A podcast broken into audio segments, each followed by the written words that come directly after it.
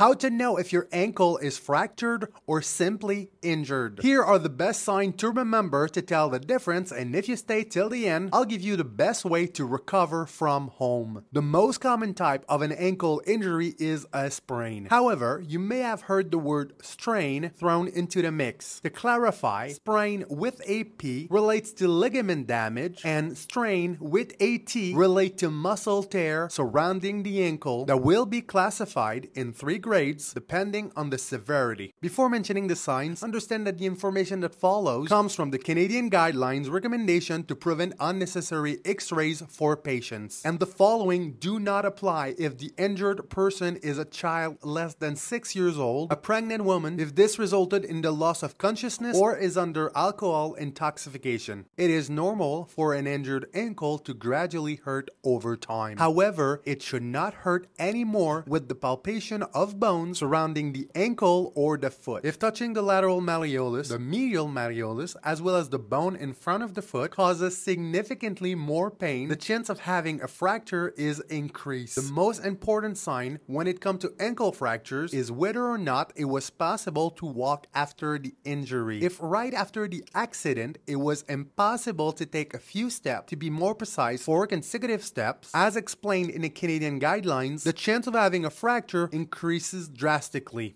On the other end, a sprained ankle will gradually bring symptoms of pain during weight bearing over time. During the first week, give yourself time to rest and gradually start making small movement if tolerated to slowly initiate joint rehabilitation. After the first week and even if it is uncomfortable, it is important to start progressive weight bearing steps. Finally, try to introduce flexion and extension based exercise at the knees which will indirectly work on the range of motion of your ankles. And above all, let the pain guide your recovery. If you want to know more or you have any other questions, leave a comment and I'll be quick to reply. Because a well informed person is a person in control of their own health.